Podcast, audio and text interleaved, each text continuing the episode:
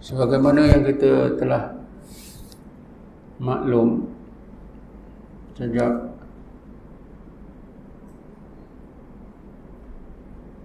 dahulu lagi bahawa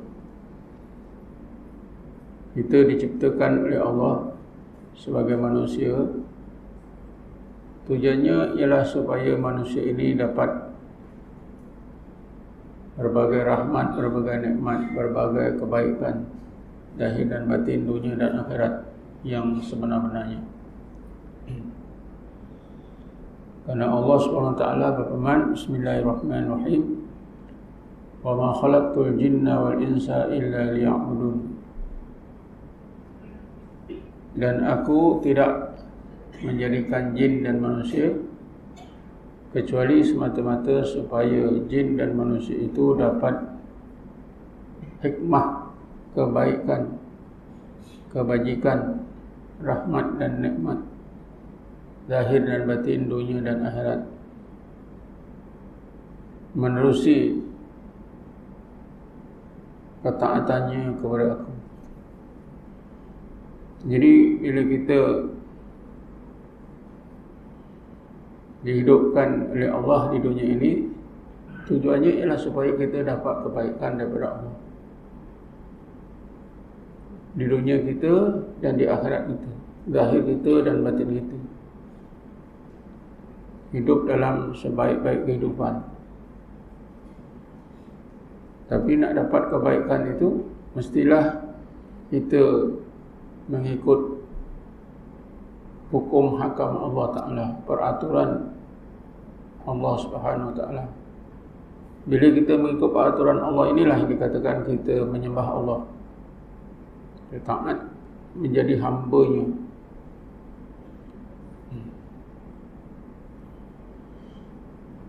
Manusia hidup eh, dibekalkan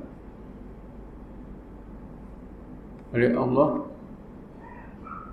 Antara lain ialah akal.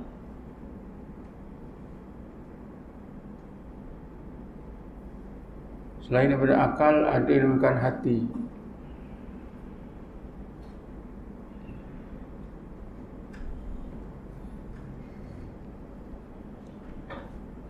yang membantu akal dan hati kita itu ialah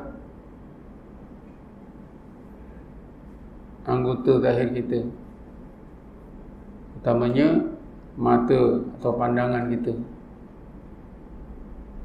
Keduanya telinga pendengaran kita. Ha, ketiganya jasad kita kaki kita tangan kita perut kita kepala kita, kesihatan kita. Itu membantu eh. Membantu akal. Membantu hati. Supaya supaya kita menjadi manusia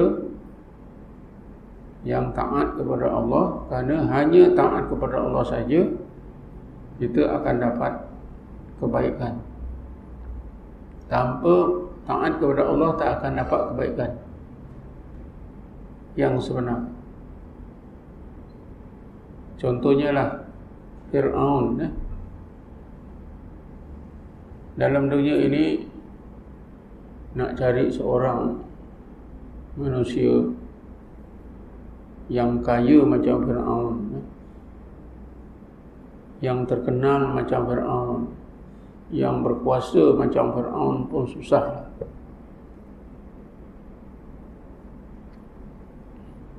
Kerana peninggalan Fir'aun membuktikan bahawa Fir'aun itu seorang manusia yang paling berjaya dalam hidup dunianya.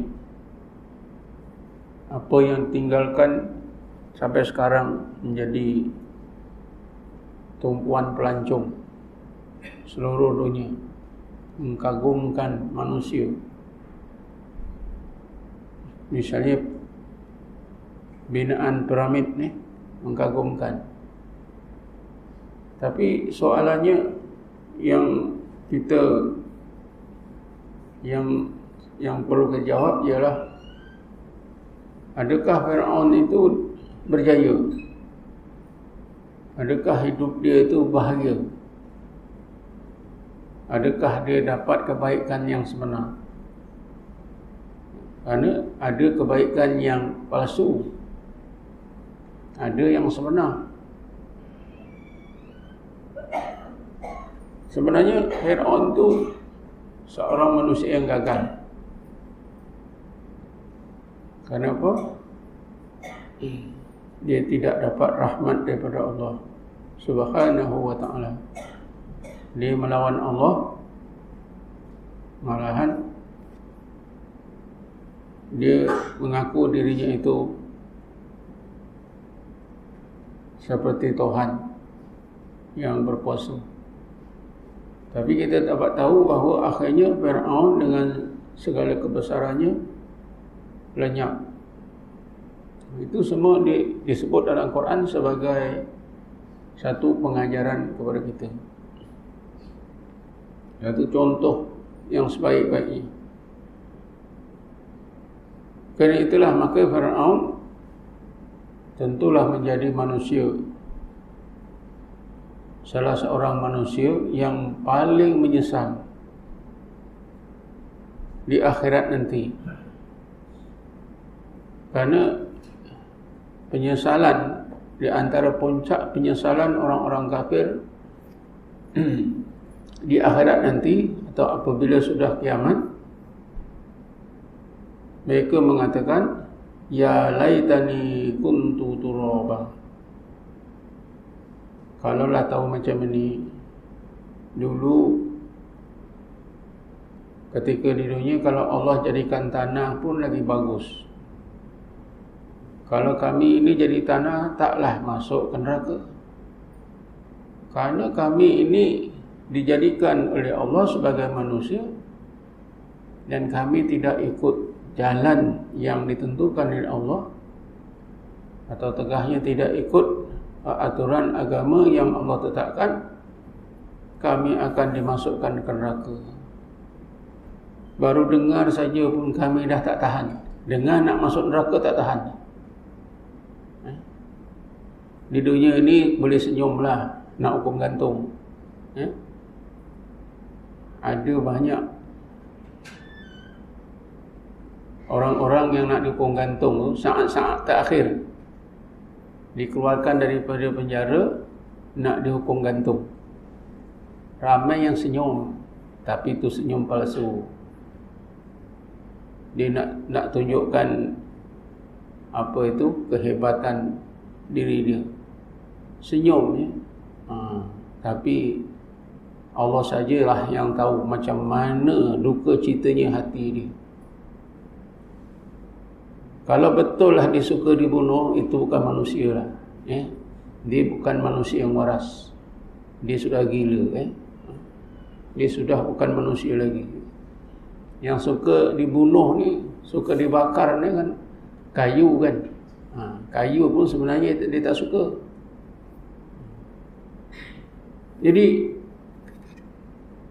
Allah SWT gambarkan eh, baru nak baru saja tahu nasib diri masing-masing itu masuk neraka ya laitani kuntu turaba. Kalaulah macam ini dulu di dunia jadi tanah kan bagus tak jadi manusia.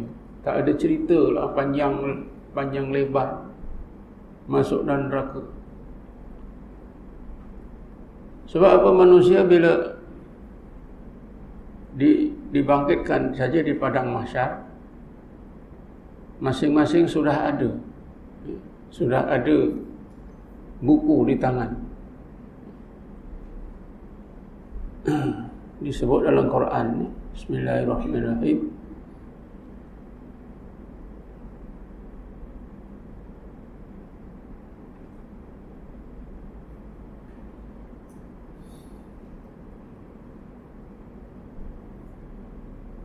kullu nafsin bima kasabat rahina tiap-tiap diri manusia itu adalah tergadai dengan apa yang telah dilakukan ketika di dunia. Kalau keadaan kita itu baik-baiklah. Kalau keadaan kita buruk-buruklah Maknanya perbuatan kita di dunia ini menjadi seumpama gadai, rohina. Rohin, rohina itu adalah gadaian. Apa yang kita gadaikan? Perbuatan kita. Kalau perbuatan kita baik, dapatlah baik. Kalau perbuatan kita jahat, dapatlah buruk. Kullu nafsin bima kasabat rahina. Tiap-tiap diri manusia itu dengan apa yang dilakukan ketika di dunia, maka diri mereka itu adalah tergadai. Kita senang-senang nak ngumpat orang. Eh? Senang-senang saja. Tapi kita tak tahu itu itu menggadai diri kita.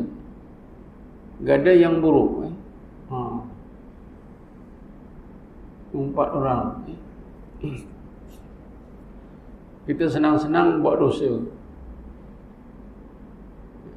Pasal apa kita buat dosa? Sedap. Sebabnya senang. Suka. Kalau kita tahu lah orang buat orang buat dosa ni sebenarnya. Dia tak sedar. Eh? Dia tak sedar. Akalnya tak sedar, hatinya tak sedar. Di dilalaikan oleh syaitan dan iblis. Walaupun kita tak nampak syaitan iblis yang melalaikan itu, tapi sebenarnya hakikatnya itulah syaitan dan iblis. Sebab itulah dia buat jahat. Dengan kejahatan itu tergadailah dirinya di akhirat nanti. Jadi bila dibangkitkan saja di padang mahsyar masing-masing dah ada eh kitab amalan itu dah ada. Kafa binafsikal yauma alaika hasiba. Cukuplah kamu tengok saja Tengok saja buku itu kita tahu di mana tempat kita duduk. Aha. Macam kita naik kapal terbang. Eh? Tempat duduk di 6. Ah. A1. Besok di akhirat itulah. Kita bangkit saja di padang mahsyar. Masing-masing dah ada buku amalan. Buka saja dah tahu. Kafa binafsikal yauma alaika hasibah. Maknanya cukuplah. Memadailah diri kamu sendiri nak kira. Masuk ke neraka ke surga. Oh. Macam naik kapal terbang. Eh. Awak nombor apa? Ha, saya 2D. Ha, saya 3D sebelah lah kita. Ha. Tak payah nak tanya pada para menggari, para menggara. Eh. Kecuali orang yang pertama lah. Yang pertama canggung-canggung lah. Apa ni? Ha. Tertanya-tanya tapi orang biasa dia tahu. Besok kita dibangkitkan di akhirat sama je. Awak ke mana? Oh, tak tahulah. Malulah aku. Pasal apa? Dia tengok situ neraka. Awak? Ah, Alhamdulillah ala awak masuk surga kafa bi nafsikal yauma alaika hasiba.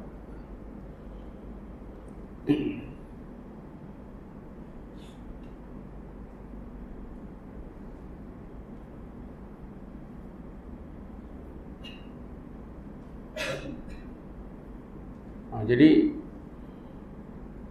kenapa ya manusia itu ada yang masuk surga, masuk neraka.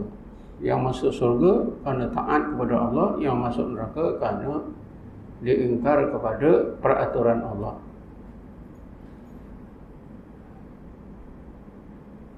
Jadi kalau kita telitikan ya, ikut keterangan dalam Quran kenapa manusia ini boleh ingkar kepada Allah?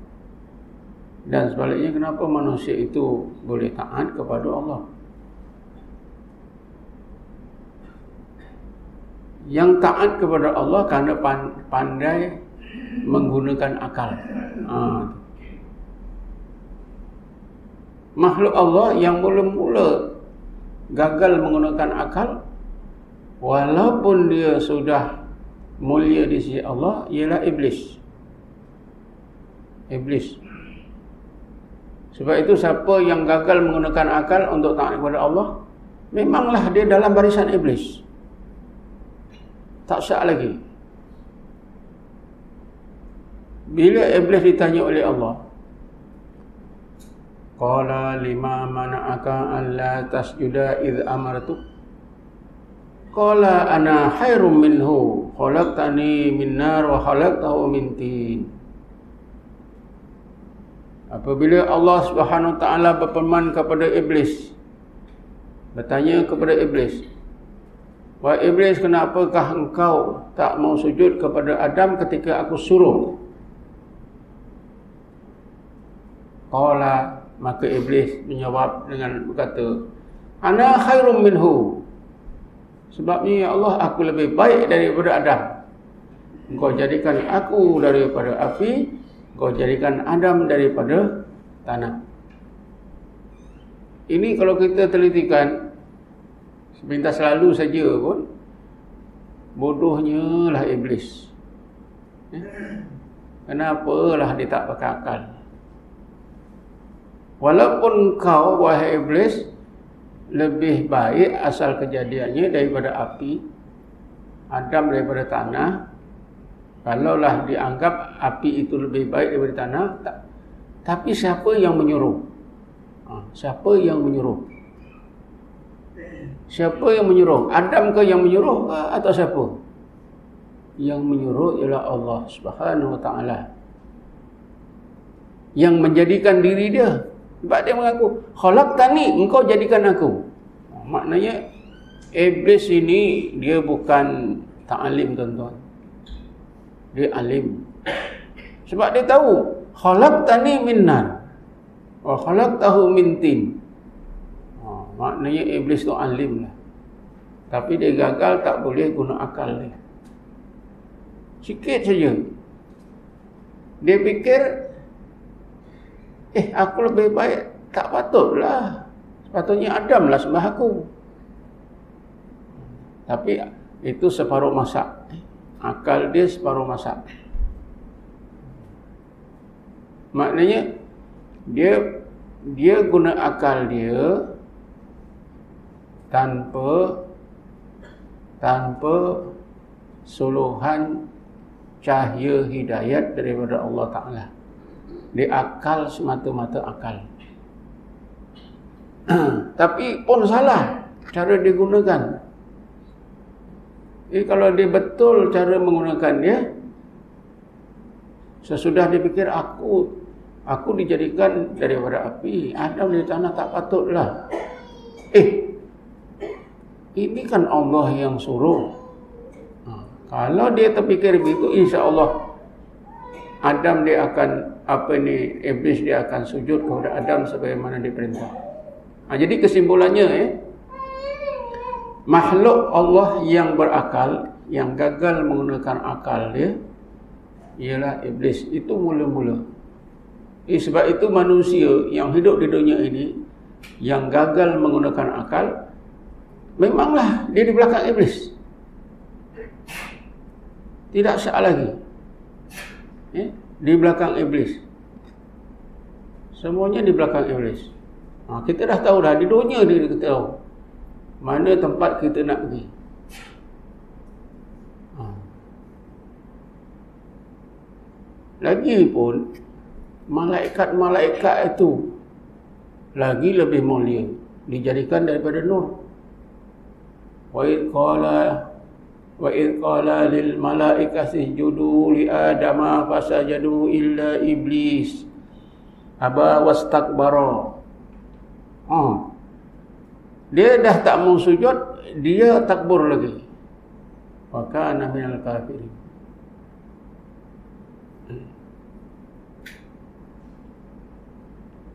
Wa qala lil malaikati isjudu li azama fasajadu illa iblis. Wa kana minal jinni. Apa tattahidunahu wa dhurriyyatahu awliya Maka sujudlah semua malaikat kecuali iblis Iblis itu daripada jin Adakah kamu nak jadikan iblis dan keturunan-keturunannya sebagai pembantu-pembantu kamu, pelindung-pelindung kamu, pemimpin kamu. Tentunya jawabnya tidak. Ha, jadi kita sebenarnya ya, boleh boleh tahu aku ni barisan iblis ke barisan barisan orang-orang yang dirahmati oleh Allah. Nabi-nabi rasul-rasul. Kalau kita ikut akal saja tak ikut peraturan Allah ha, itu berarti kita duduk dalam barisan iblis kalau iblis masuk ke neraka kita takkan takkanlah masuk ke surga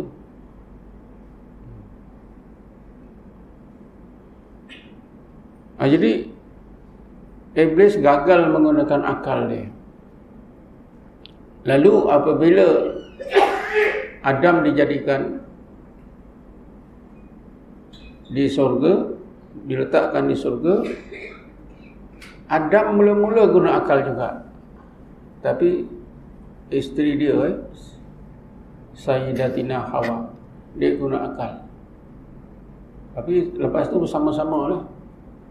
Disebut dalam Quran apabila Iblis ini mula menggoda Adam maka iblis dia menyerupa manusia. Iblis menyerupa manusia. Dekat-dekat dengan Adam dan Hawa selalu melawat dia selalu berbual-bual. Akhirnya berkawan baik. Jadi pada masa itu seolah-olah dalam surga itu macam ada tiga manusia yang pertama Adam dan isterinya Hawa. Yang ketiganya Iblis. Iblis dia menyerupa sebagai manusia. Sebab itu Adam dan Hawa ini berkawan.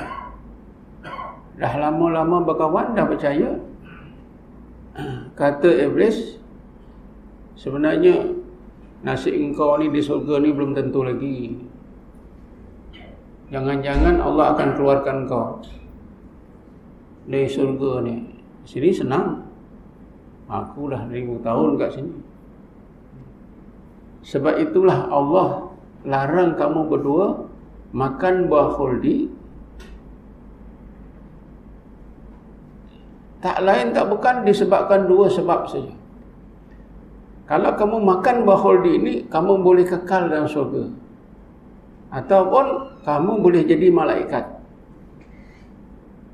Antakuna malakaini au au kana minal khalidin. Sama ada kamu nak kalau makan buah ni kamu boleh jadi malaikat. Kedua-dua kamu boleh jadi malaikat. Kalau jadi malaikat dah taraf naiklah. Tentu tak pergi ke mana. Yang keduanya kamu akan kekal kalau kamu nak makan makanlah aku nasihat saja tak lebih daripada itu Ha. Jadi iblis ni sangat lembut. Dia berkawan. Eh? Aku hanya nak memberi nasihat kamu berdua saja. Kalau kamu nak makan, makanlah. Tapi insya Allah kalau kamu makan, kamu akan kekal di surga ini, kamu boleh jadi malaikat. Tentunya iblis dah cerita dah, aku dulu duduk. Asalnya jin. Tapi aku boleh naik derajat sampai ke sini sebab tu sebab iblis ni dulu jin ya. Ha, saya dah cerita dulu eh. Bila Allah jadikan jin maka Allah letakkan di dunia ini. Beribu tahun jin ini membiak ya. Ada kerajaan-kerajaan jin, kampung-kampung jin, mereka berperang sama sendiri perang, perang, perang, perang. Macam manusia perang. Mati, jin tak mati. Siapa kata? Eh, mati. Tumpah darah juga. Eh. Jadi ada ada sekumpulan jin yang diketuai oleh iblis ni, dia tak suka, dia alim. Dia mohon pada Allah pindah. Tak mau duduk dunia. Maka Allah Ta'ala pindahkanlah ke langit. Ha, itulah permulaan iblis dia duduk di langit Yang akhirnya dia beribadatlah ribu tahun di langit. Sampailah masa Adam dijadikan dia sudah beribadat kepada Allah ribu tahun. Sehingga ada menyebutkan, ada menyebutkan seolah-olah dia itu macam ketua malaikat-malaikat yang di langit. Perdana Menteri lah. Eh? Jadi bila disuruh oleh Allah sujud kepada Adam tentulah dia menggunakan akal mempersoalkan perintah Allah Subhanahu wa taala. Jadi akhirnya sebagaimana kita tahu Adam pun guna akal juga. Hawa pun macam mana ni kita pakat-pakatlah makan dia. Alah buah aja, makan dia. Makanlah buah yang dilarang. Eh? Disebut dalam Quran. Eh? Uskun anta wajawzukal jannah wa kula minha ragadan khaisu si'tuma fala taqraba hadhihi syajarah fatakuna minadh dhalimin Wahai Adam, wahai Hawa, engkau duduklah di surga ini bersama-sama istrimu. Makan minumlah ikut suka hati kamu sehingga kamu kenyang. Fala taqrabu hadis syajarah. Jangan sekali-kali kamu berdua dekati pokok ini. Fatakuna minadh dhalimin. Kalau kamu dekati kamu berdua jadi orang yang mendalimi diri. Ha, itulah iblis kata, kenapa kamu berdua tak boleh makan buah khuldi ni?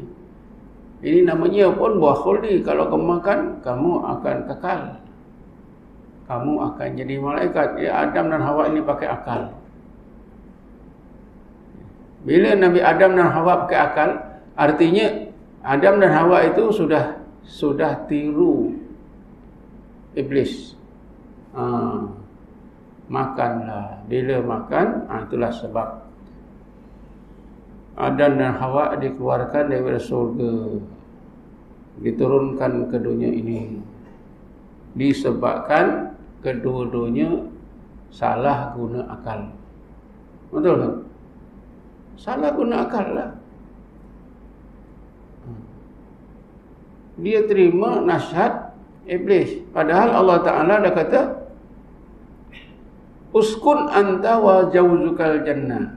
Wahai Adam, engkau duduk di surga ini bersama-sama isteri kau. Wa kula minha. Makanlah kamu berdua daripada makanan dalam surga ini. Khaisut rogadan khaisusi tuma. Sehingga kamu kaya, kenyang sekah tak kamu. Ah. Tak ada takut darah tinggi, tak ada kencing manis, berak, itu pun tak ada. Sebab di surga itu ada hawa tak pernah kencing, tak pernah berak. Makan, makan, makan, makan, makan. Sebab itu bila Adam diturunkan ke dunia, dia nak makan apa pun tak tahu. Eh? Allah Ta'ala berpeman kepada Jibril, Wahai Jibril, kesian. Adam tu tak tahu apa nak makan. Kau engkau bagi tahu apa yang boleh makan, apa yang tak boleh makan. Adam Hawa pun makanlah apa yang diberitahu. Bila dah makan tuan-tuan sakit perut. Ha. Dekat surga tak ada sakit perut. Jibril kata, ah, itu menunjukkan awak nak buang air besar. Nak kencing. Dia pun tak tahu. Semua diajar oleh Jibril alaihissalam. Ha, jadi kita berbalik semula ya. Allah Taala sudah perintah kedua-duanya itu uskun anta wa jawzukal jannah wa kula khaisu ragadan khaisu khaisu ituma fala taqrabu hadis syajarah tapi duduk dalam surga itu pun ada peraturan kamu berdua jangan dekati pokok ini Mungkin iblis kata dekat saja makan tak apa. Ha. Fala taqrabaha saja. Kamu berdua jangan dekati pokok ni. Kan dekati makan tak apa. Ha. Sebab itu ada orang berzina eh. Ha.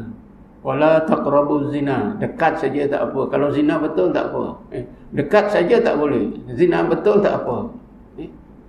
Wala taqrabu zina. Eh. Betul tak?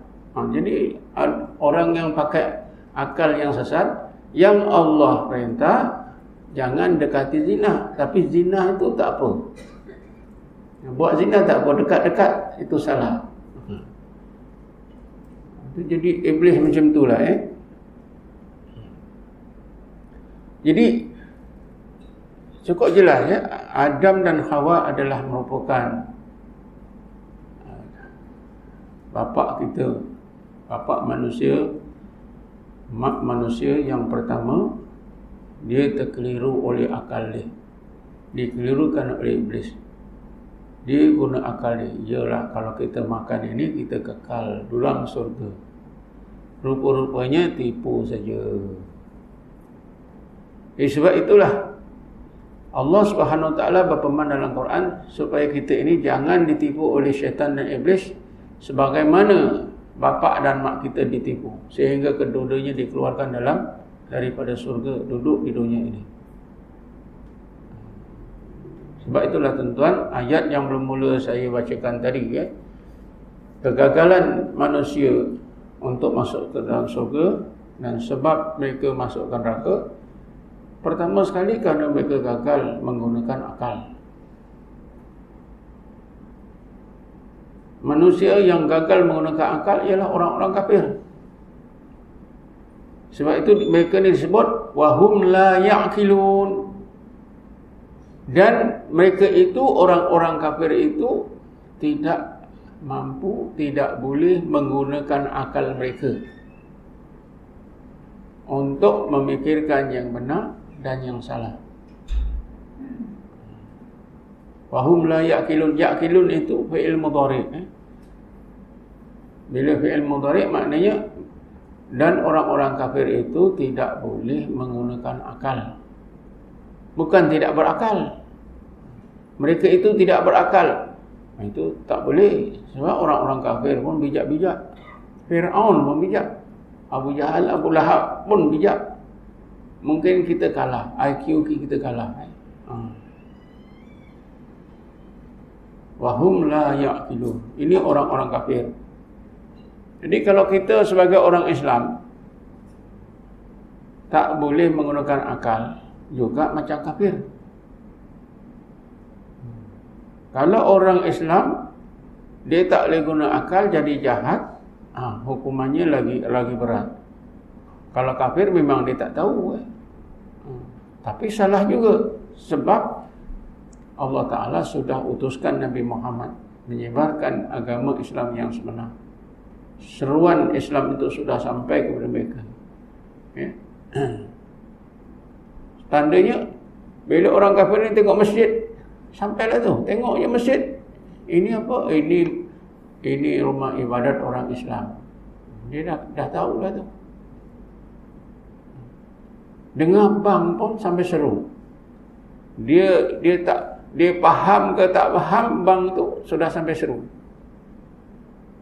sebab itu syaitan iblis ni dia takut bang saya pernah berdialog banyak kali ya.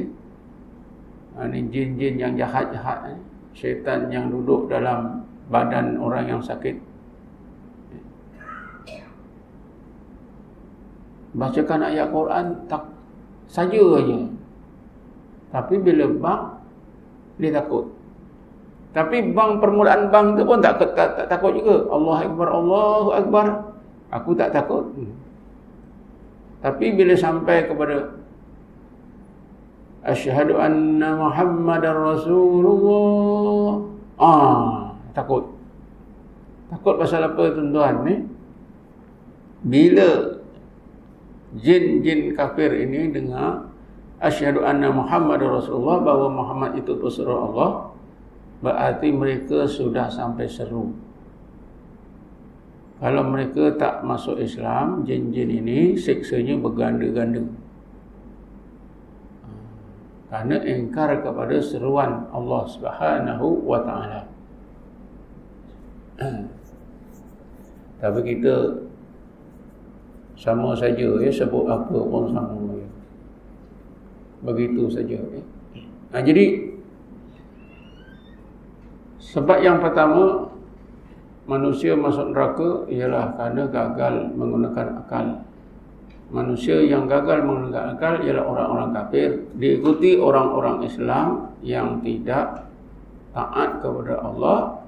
Mereka ini tidak boleh menggunakan akal.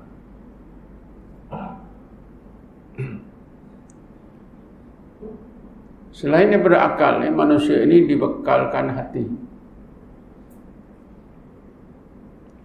dibekalkan hati oleh Allah Ta'ala. Dijadikan dalam diri manusia ini hati. Dimulai dengan akal kemudian di, disudahi dengan hati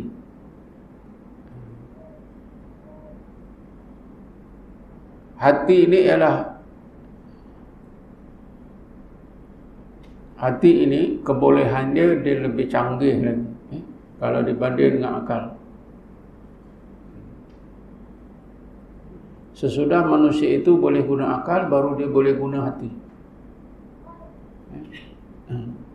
dan bila bila manusia boleh guna akal boleh guna hati barulah manusia itu uh, sempurna akan sempurna menjadi hamba Allah dia boleh taat kepada Allah Subhanahu wa taala. Kalau akal saja pun belum cukup. Belum cukup apa ini kalau akal saja manusia itu belum cukup selamat daripada tipu daya syaitan kalau akal saja sebab Adam dan Hawa tadi kerana akal saja dia jadi tertipu oleh iblis. Jadi manusia kalau guna akal saja. Maknanya kita beragama ini dengan akal saja kita selalu tertipu. Selalu mudah tertipu, mudah kalah. Jadi Allah Taala kuatkan lagi akal kita ni dengan hati. Kalau akal pun tak boleh guna, hati pun tak boleh guna, ha, memanglah tempatnya kat neraka. Itulah sebabnya tadi ayat yang saya mula-mula baca tadi ya. Bismillahirrahmanirrahim. Walaqad darakna li jahannama katsiran minal jinni wal insi lahum qulubun la yafqahuna biha wa lahum wa lahum a'yunun la yubsiruna biha wa lahum adhanun la yasma'una biha ulaika kal an'am bal hum adallu wa ulaika humul ghafilun. Sesungguhnya kami sediakan neraka jahanam itu ramai dari kalangan jin dan manusia. Maknanya majoriti jin dan manusia itu masuk dalam neraka. Ya. Majoriti jin dan manusia masuk dalam neraka.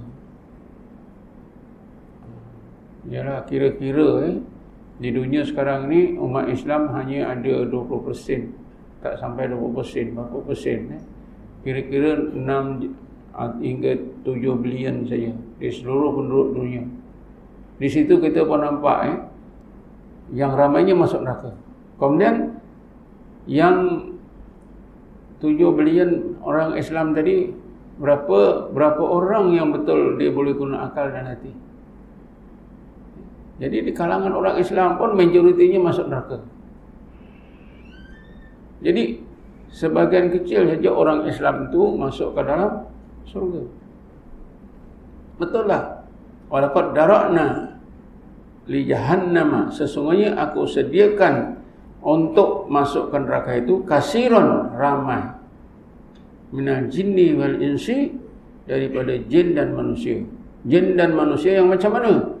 Lahum qulubun la yafqahuna biha. Mereka itu ada hati Ha, jin pun ada hati tuan-tuan. Ha, jangan kita kata tak ada hati. Dia ada hati. Ada akal. Lahum qulubun la yafqahuna biha. Mereka itu manusia dan jin itu ada hati tapi mereka tak mampu menggunakan hati untuk memahami kebenaran Allah. Hati tak boleh faham. Ya? Hati tak boleh faham. Kenapa disuruh semayang ni? Susah semayang ni. Oi, kenapalah puasa? Sebulan pula. Satu tahun ada dua bulan. Satu, satu, satu bulan kena puasa. Teruk betul lah kita. Ha. Tak boleh faham hati kita. Eh.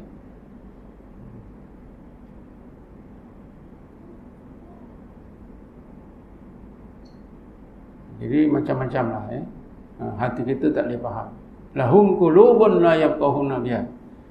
Jin dan manusia itu mempunyai hati tapi mereka itu tak boleh menggunakan hati untuk memahami kebenaran Allah.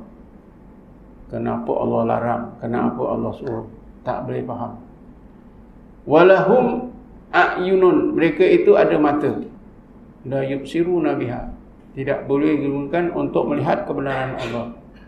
Walahum adhanun. Mereka itu ada telinga. La yasma'una biha tak boleh diguna untuk mendengar kebenaran Allah. Mata dan telinga ini mewakili akal. Eh? Mata dan telinga itu mewakili akal. Sebab itu kalau akal cerdik sekalipun dia buta, dia dia peka, apa yang dia boleh? Tak boleh nak diajar. Eh? Seorang yang dilahirkan dia buta, dia peka. Memang tak tahu apalah. Walaupun akalnya pandai macam mana pun dia tak boleh. Buta dan pekak.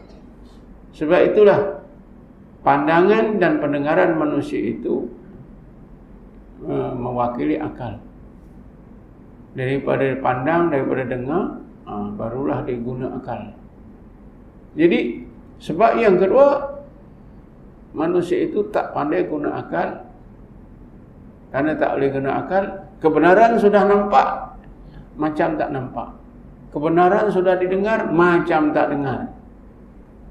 Contohnya, Abu Jahal, Abu Lahab. Siapa kata Abu Jahal, Abu Lahab tak nampak Nabi?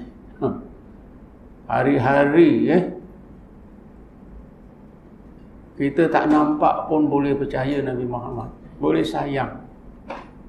Nabi Muhammad dah meninggal dunia lebih 1400 tahun. Kita boleh sayang, kita boleh percaya boleh gambarkan macam mana saksian Nabi Muhammad kepribadian Nabi Muhammad SAW hebatnya Nabi Muhammad. Tapi Abu Jahal Abu Lahab tak nampak. Dia dah dengar apa yang Nabi Nabi sebut Nabi ajar. Macam tak dengar tak guna akal betul Abu Jahal Abu Lahab tu orang-orang Quraisy yang terus mati dan kafir tu tak tak guna akal Nampak macam tak nampak, dengar macam tak dengar. Nah, jadi kita juga pun serupalah Abu Jahal. Nampak tak nampak, dengar tak dengar. Awak tak nampak ke? Buta ke? Ah, marah pula kita kena bahasa gitu eh. Tak nampak ke? Tak dengar ke? Ini akal. Ah, jadi sebab itulah sebab ya sebab tak tak pandai guna hati lahum qulubun la yaqahuna biha wa lahum ayunun la yubsiruna biha wa lahum adhanun la yasma'una biha ulaika kal an'am orang-orang manusia yang tak boleh pakai tak boleh guna hati tak boleh guna akal ni tadi walaupun dah nampak dah dengar dengan jelas ulaika kal an'am mereka itu seperti binatang ternak. Balhum adallu. Bahkan mereka itu lebih buruk daripada binatang ternak. Binatang ternak ni lembu kambing. Tapi Imam Ishaq kata, kamu bila ingat, bila sebut binatang ternak ni, jangan dah ayam, itik, kambing, lembu. Babi juga binatang ternak. Hmm. Walaupun kita bukan yang ternak, yang yang ternak babi ni orang kafir. Ha, dia jenis juga ternak kan. Ha. Anjing juga ternak diternak. Ha, jadi balhum adal balhum adalu bahkan mereka itu lebih buruk keadaannya daripada binatang ternak. wa ulaika wa ulaika humul ghafilun mereka itulah orang-orang yang lalai. Akalnya lalai hatinya pun lalai. Masuklah ke neraka. Bila orang seperti ini dihidupkan saja di padang mahsyar bukunya sudah ada di tangan bila di tangan Allah berfirman kafa bi nafsikal yauma alaika hasiba.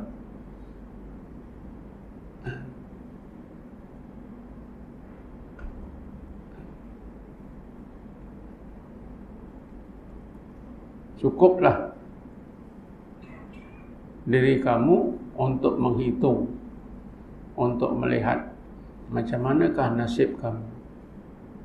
Sebab apa bila kita dibangkitkan daripada kubur di padang mahsyar, buku amalan kita sudah ada. Eh? Yang masuk surga di kanan, yang masuk neraka di sebelah kiri. Kita tak cakap arah kanan kiri, kita pindahkan saja. Kalau depan kiri, kita pindahkan sebelah kanan. Boleh ke? Ha, di dunia memang boleh ya. duit orang dalam bank pun boleh pindah kaum kita. Ha, tak kena tangkap eh. tipu-tipu pun boleh selamat. Tapi di akhirat ni di kiri-kiri lah dia tak boleh ke kanan. Yang kanan-kanan lah dia tak ke kiri. Tak silap ni. Tak ada kesilapan. Ha, ni ada kesilapan banyak ni. Sipulan-sipulan ni sepatut sebelah kanan. Dah ter sudah terberi ke sebelah kiri. Ha, harap dipindahkan ke kanan. Tak ada. Tak ada silap punya eh? Ha, bangun-bangun saja. Masing-masing dah ada. Satu lagi tuan-tuan. Bila kita dibangkitkan di, di, di padang masyar satu lagi keadaan macam mana? Orang yang jahat ni tak berpakaian. Orang kafir semua telanjang yang berpakaian ialah orang-orang yang taat pada Allah. Sebab di, di akhirat besok di padang mahsyar ni semuanya datangnya daripada Allah. Makan minum semua datangnya Allah. Pakaian kita datangnya daripada Allah Subhanahu wa taala. Sebab itu bila Adam tu makan buah khuldi, pakaian dia semua hilang. Semuanya tercabut, tanggal. Dalam Quran disebutkan gitu eh. Adam Hawa dah telanjang dua-dua. Ah.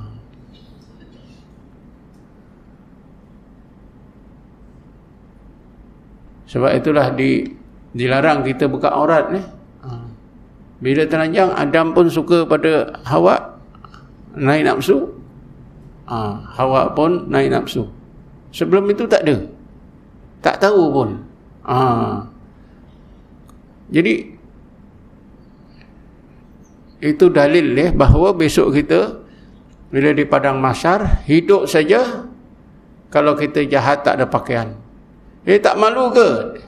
Di akhirat ni tuan-tuan berbeza dengan di dunia. Akhirat orang tak malu. Ya, orang tak tahan seksa. Ha.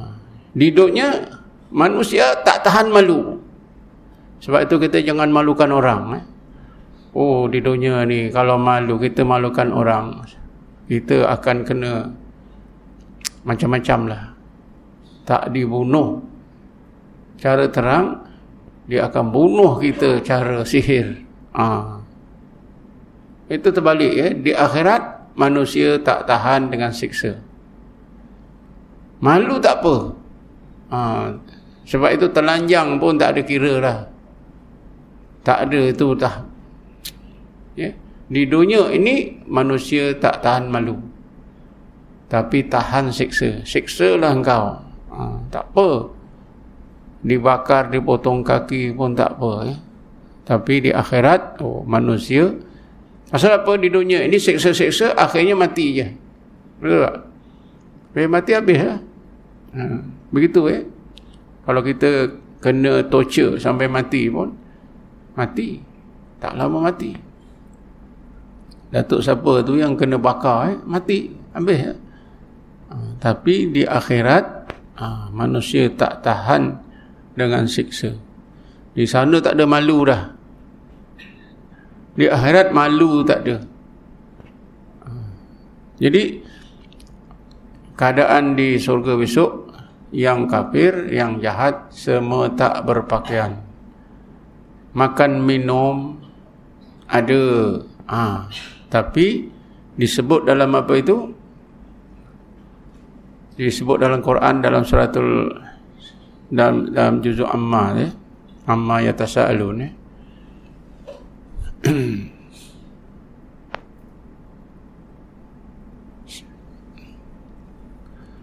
Bismillahirrahmanirrahim.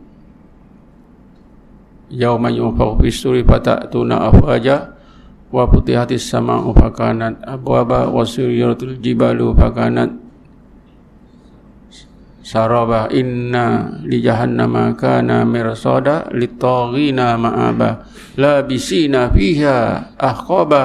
La yadhuquna fiha bardan wa la syaraba illa hamiman wa ghassaka. Ha. minuman makanan itu apa dia? Bagi orang-orang yang jahat ni illa hamiman wa ghassaka. Hamiman itu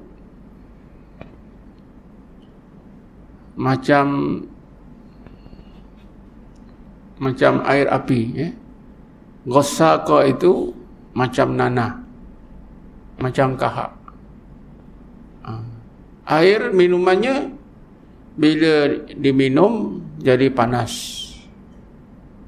Macam air api kita minum teh saja panas pun pernah kita agaknya terminum air yang panas eh? makan makanan panas kita pun tak tahan eh? ini air itu macam air api siapa belajar sains tahulah saya belajar sains juga di kolej Islam dulu eh? air api itu kena kertas kertas tu hilang ha, macam magic lah ha, kena kertas hilang air api. Eh. Jadi minumannya air api dengan sejenis minuman macam nanah. Macam apa ni kahak. Tentunya baunya busuk. Tak makan macam mana? Ha, kita kata ah, kita puasa lah tak makan. Mana boleh? Tak tahan punya tuan-tuan. Mesti makan. Ha, mesti makan illa hamiman wa ghasaka jazaa'an wifaqa balasan yang setimpal dengan kejahatan mereka. Innahum kanu la yarjuna hisaba. Mereka itu ketika di dunia memang menafikanlah adanya timbang apa ni amalan yang baik amalan yang jahat ni. Mana ada mana ada ya la yarjuna khisaba wa kadzabu bi ayatina kidzaba. Mereka itu mendustakan bukti-bukti dalil-dalil keterangan-keterangan yang telah kami berikan merusi nabi-nabi dan rasul-rasul. Wa kullu syai'in aqsayna kitaba fadhuku falan nazidakum illa azaba rasakanlah hari ini tidak akan ditambah kepada kamu illa azabah kecuali ditambah dengan azab. Baik tak ada ha. ha, jadi kesimpulannya tuan-tuan ya, kita perlulah menggunakan akal dan kita perlu menggunakan hati. Kita bertarekat ini sebenarnya supaya kita mampu menggunakan akal kita dapat hidayat kepada Allah macam mana kita nak guna akal? Macam mana kita nak guna hati? Supaya akal kita dan hati kita itu berada dalam suluhan cahaya hidayat Allah Subhanahu wa taala. Ha. Mudah-mudahan kita taklah jadi manusia yang masuk dimasuk yang dimasukkan oleh Allah ke dalam neraka disebabkan gagal menggunakan akal dan hati kita. Jadi kita bertarekat ni lah supaya Allah bantu kita. Terus kita kita mampu terus menggunakan akal dan hati kita. Dengan penggunaan akal dan hati itu kedua-duanya kita menjadi hamba-hamba Allah yang sebaik-baiknya. Hamba-hamba Allah sebaik-baiknya ialah golongan manusia yang disebut oleh Allah ulul albab. Ulul albab ini ialah satu golongan umat Nabi Muhammad yang pandai menggunakan akal Kemudian mereka ini pandai menggunakan hati. Dapat hidayat yang sebenar daripada Allah. Kerana mereka beriman beramal salih.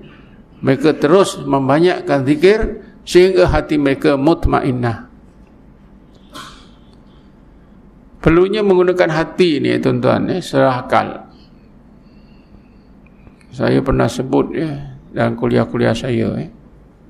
Nabi Ibrahim alaihissalam. Nabi Ibrahim AS dia telah beriman kepada Allah. Bahawa Allah berkuasa menghidupkan yang mati. Seperti manusia yang mati Allah boleh menghidupkannya. Dengan akal dia. Tapi dengan hati dia rasa belum lagi. Dia belum dapat menggunakan hati dia macam mana nak memahami nak meyakini dengan hati bahawa Allah berkuasa menghidupkan yang mati. Sebab itulah sebab itulah Nabi Ibrahim berdoa kepada Allah seperti yang disebut dalam Quran Bismillahirrahmanirrahim wa idh qala Ibrahimu Rabbi arini kaifa tuhyil mauta? Qala awalam tu'min? Qala bala walakin liyatma'inna qalbi Ingatlah ketika Nabi Ibrahim AS Maknanya kita disuruh oleh Allah supaya ambil perhatian yang khusus. Peristiwa Nabi Ibrahim ini eh.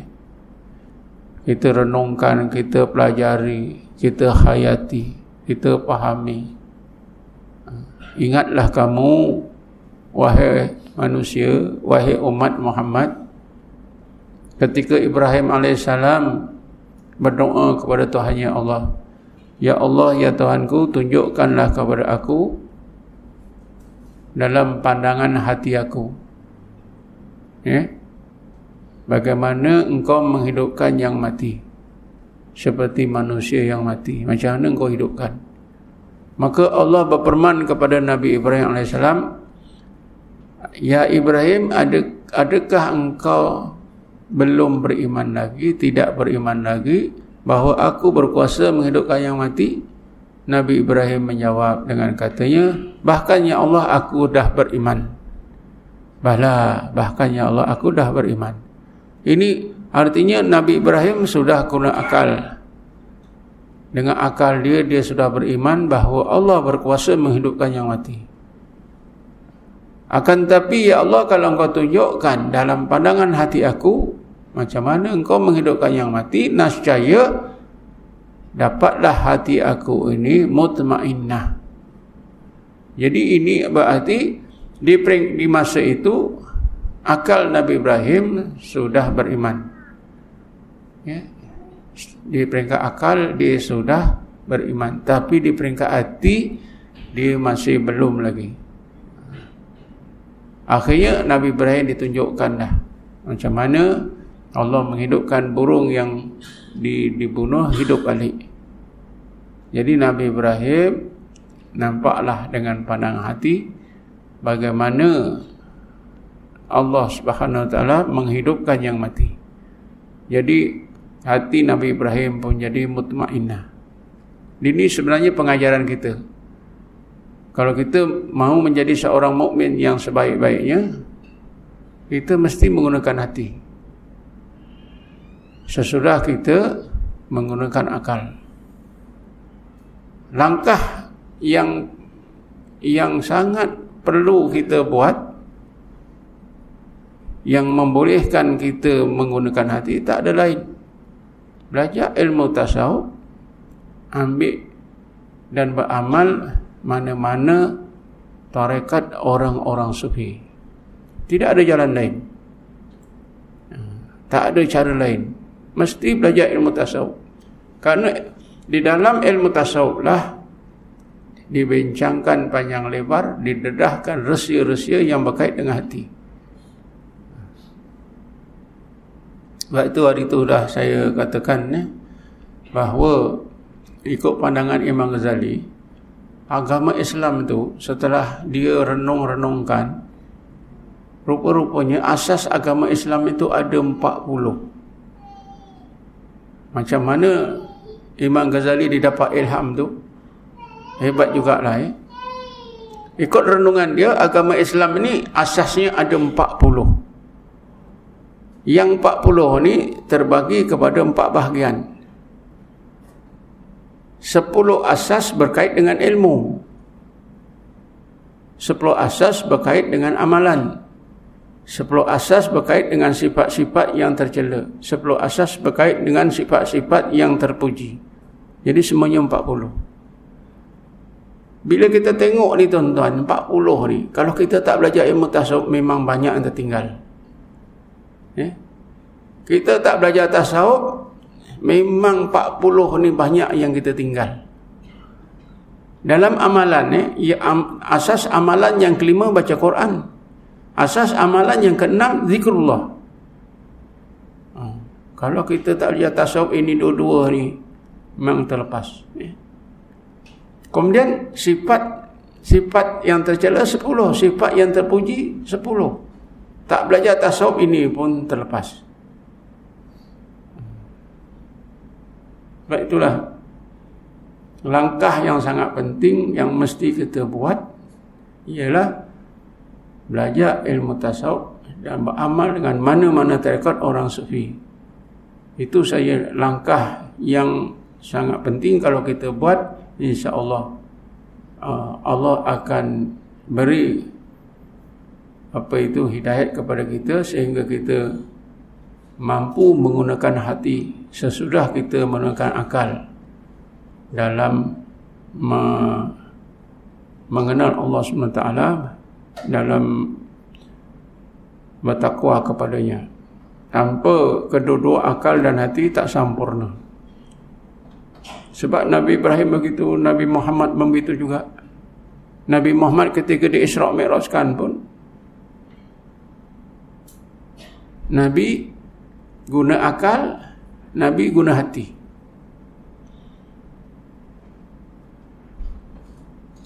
Sebab itulah Allah berfirman Bismillahirrahmanirrahim ma kadzdzabal fuadu ma ra'a Sesungguhnya hati Muhammad sallallahu alaihi wasallam itu tidak mendustakan apa yang dilihat oleh mata kepalanya sepanjang perjalanan Isra dan Mi'raj. Ini berarti ketika sepanjang perjalanan Isra Mi'raj itu Nabi Muhammad guna akal dan guna hati. Menjadi itulah yang menjadikan Nabi Muhammad itu manusia yang sempurna. Manusia yang paling dekat dengan Allah Subhanahu wa taala makhluk yang paling mulia di sisi Allah Subhanahu wa taala. Ma kadzdzabal fuadu. Sesungguhnya hati Muhammad itu tidak mendustakan. Ma ra'ah apa yang dilihat? Eh, dilihat didengar oleh nabi itu akal. Jadi nabi belajar sepanjang perjalanan Isra Mi'raj itu dengan akal dan dengan hati Rupanya Nabi Muhammad sudah mendahului seluruh manusia eh? lawatan sambil belajar. Betul tak? Isra' Mi'raj itu lawatan sambil belajar.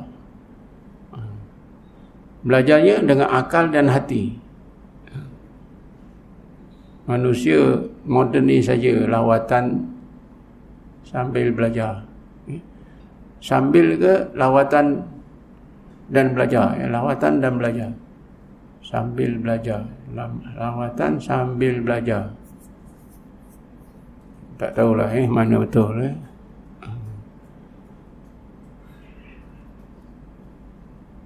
Jadi untuk malam ni setakat ini sajalah kesimpulannya kita perlu menggunakan akal kita dan hati kita barulah kita dapat membuat kesimpulan yang betul eh? saya dah terangkan eh? uh, apa yang kita buat kita fikir akal kita macam tuan-tuan datang pada malam ini eh? Tuan-tuan fikir datang ke surau ni untuk tawajuh akal saja. Tapi sebenarnya hati. Itulah keputusan hati. Mula-mula dalam rekod. Tempat merekodkan semua itu di dalam sir. Sir itu lubuk hati ya. Ha. kalau dalam dalam sir kita ni ada tawajuh ya dan jelas ya tidak ada apa virus dalam sir ha. yang dalam sir ini pergi ke akal kita ha. pergi ke akal kita ya akal kita balik semula turun dalam hati bila tuan-tuan malam ini ada di surau ini, berarti hati itulah yang memutuskan. Tanda tangan tu, tanda tangan nak pergi itu ya hati. Mana-mana yang tak datang malam ini, hati tak mau tanda tangan. Dalam sir ada. Sampai ke akal. Tapi sampai akal dia kata, eh, ada kawan datang lah malam ni. Ah. Bila sampai ke hati tak bolehlah nak sign awak tak boleh pergi hmm, jadi dia tak pergilah malam ni eh mana yang demam pun eh ini demam jadi begitu sebenarnya eh sebab itu kalau kalau orang yang yang memang tidak pernah belajar lah eh dia hidup begitu saja dalam dalam sirnya itu benda-benda yang melalaikan eh. ha. ada bola sepaknya ada itunya ada pesta itunya eh. Dalam sir pergi ke, ke akal dia pun itulah bola sepak ha. pergi ke hati hati pun tanda sangat lah bola sepak eh. katalah eh. perkara-perkara lain yang melakukan begitu eh. dalam sir yang ada perkara-perkara maksiat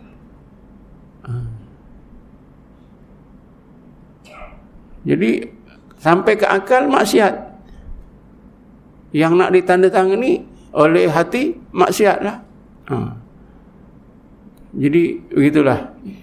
Orang-orang seperti inilah yang ada hati, ada akal tapi tak pandai menggunakannya. Sebab itulah kita ini adalah merupakan satu gulungan yang sangat kecil yang dikurniakan oleh Allah hidayat untuk belajar ilmu tasawuf. Itu pun bukan belajar betul lah, part time dia. Eh?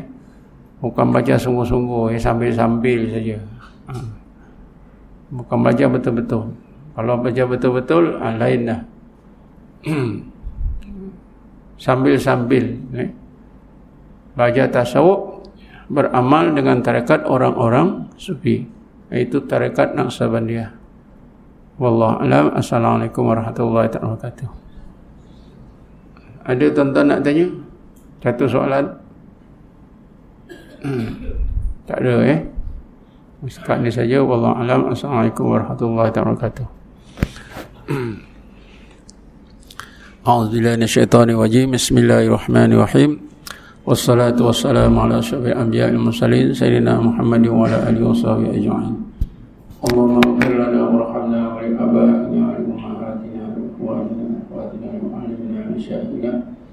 ولجميع المسلمين والمسلمات والمؤمنين والمؤمنات برحمتك يا ارحم الراحمين اللهم اقسم لنا من خشيتك ما تحول به بيننا وبين المعاصي ومن طاعتك ما تبلغنا بها جناتك من اليقين ما تهون به علينا مصائب الدنيا اللهم اتنا بأسمائنا وأبصارنا وقواتنا وأخيتنا واجعله ورثا منا اللهم اجعل ثأرنا لمن ظلمنا وانصرنا على من عادنا اللهم لا تجعل الدنيا أمر همنا ولا مغفر إنا ولا تسرد علينا يا الله من لا يرحمنا اللهم إنا نستغفرك ونستودعك أدياننا وإيماننا وأنفسنا وأهلنا وأولادنا وموالنا وبيوتنا كل شيء أعطيتنا يا رب العالمين اللهم اجعلنا وإياهم في كنائك وأعمالك وجبارك وعجائك من كل الشيطان مريض بجبار عنيد وذي عين وذي بك من شر كل شيء إنك على كل شيء قدير. وتب علينا بالعافية. والسلام والصحة وعلى برك في بارك وبارك جوك من محمد أجمعين اللهم اجعلنا من شر ما قضيت سالمين. واجعلنا من شر ما قضيت سالمين. واجعلنا من شر ما قضيت ربنا آتنا في الدنيا حسنة في الآخرة حسنة وقنا عذاب النار. والحمد لله رب العالمين.